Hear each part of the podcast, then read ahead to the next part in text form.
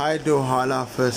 So this is my second podcast topic called as reading books and practical knowledge. So already we learn and know about these two topics. So I want to give a short review about the reading books and practical knowledge, and I want to give what is the difference between these two concepts. Okay, let's see the following podcast detail. Okay. First of all, reading books makes a man knowledge more and confidence level, also more and high intelligence for. Okay, in our world, many of the people are reading habit of reading books. That is the most important, because while reading books we can know the information, many new information and many new advanced development of our country and news also we can know easily while reading books or any newspaper. That makes every human being knowledge as more strong and perfect. Whereas practical knowledge is after reading books, then we have to apply practically. Which means that realizing and analyzing of studying the subject. So, for example,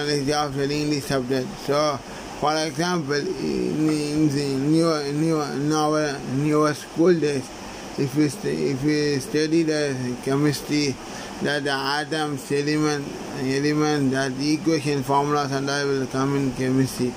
While doing chemistry practical, we can know, that time only we can know, this element putting this equation formula.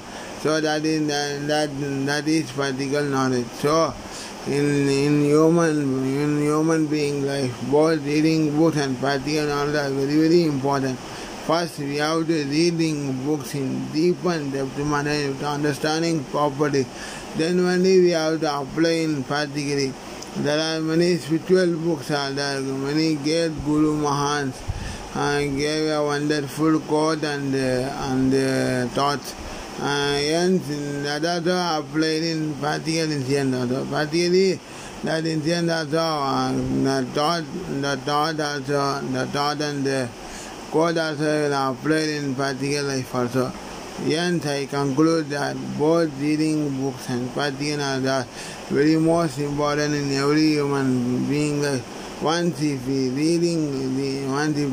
we have the daily habit of reading books, then automatically practical knowledge also improve on yourself.